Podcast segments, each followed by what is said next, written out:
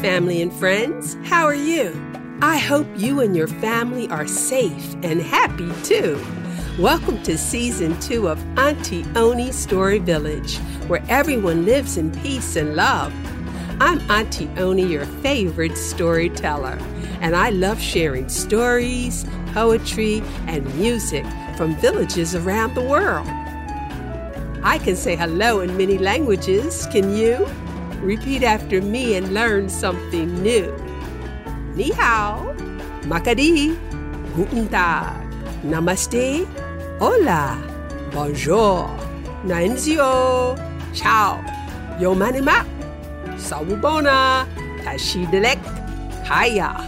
Did you hear hello in your language? If you didn't hear Auntie say hello in your language, let me know and I'll give it a go. Auntie Oni's Story Village is for children of all ages. So listen up. Let me tell you a story. Today's story is The Boy Who Always Won by Pedro Pablo Sacristan, whose story village is in Madrid, Spain. His website is linked to the description of this episode, and it is full of great short stories with values. So listen up to the boy who always won. There was once a boy named Sly who liked nothing more in the world than to win.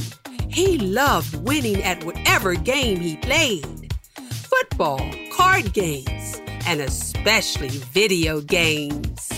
And because Sly hated losing and always wanted to win, he had become an expert in all kind of ways to cheat. Yep, he was tricky in practically all the games he played without being noticed by anyone, especially in video games with family and friends, and even playing alone. He would win without ever being caught using his tricky cheating skills. Sly won so many times, everyone saw him as the champion. Till eventually, no one wanted to play with Sly anymore. He was just too far ahead of everyone. And besides, he always won. The one person in the neighborhood who would always play with Sly was Miles, a little boy who was much younger than Sly. Well, Sly really enjoyed himself beating poor little Miles at video games. Sly always made Miles look silly and dumb. But Miles never stopped playing with Sly. Time passed into days and weeks and months and Sly ended up getting bored playing with little Miles. Sly wanted something more challenging. And wouldn't you know it, the Xbox Championship games came to town. Sly signed up to be in the games, and he made the cut. He couldn't wait to find some new gamers who were up to his level. The Xbox Championship was lit. Only the best gamers from miles around were in the convention center. Sly couldn't wait to show off his skills, even if it meant he had to cheat and use every trick in the book on every single game level.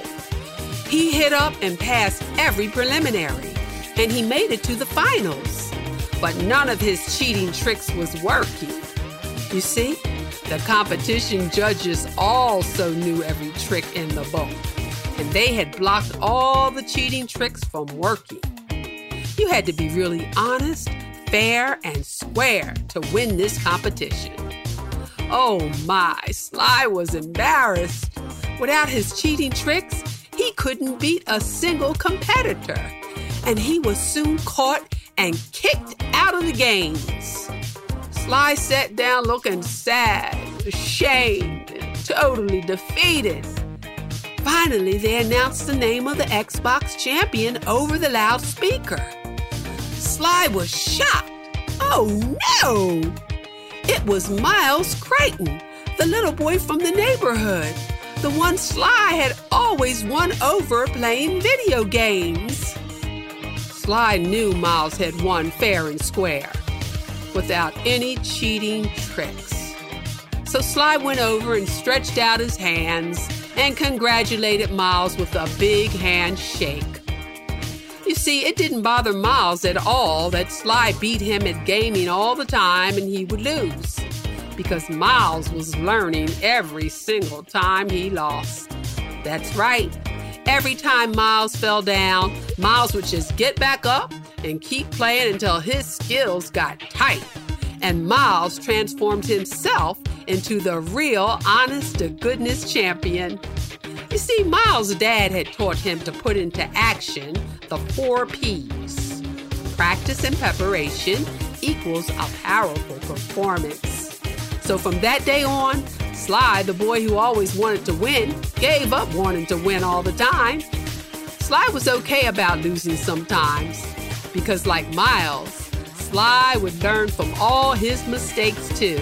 That without his tricky cheating, his game skills became tight. And from then on, he always enjoyed playing the game right, fair and square, win or lose.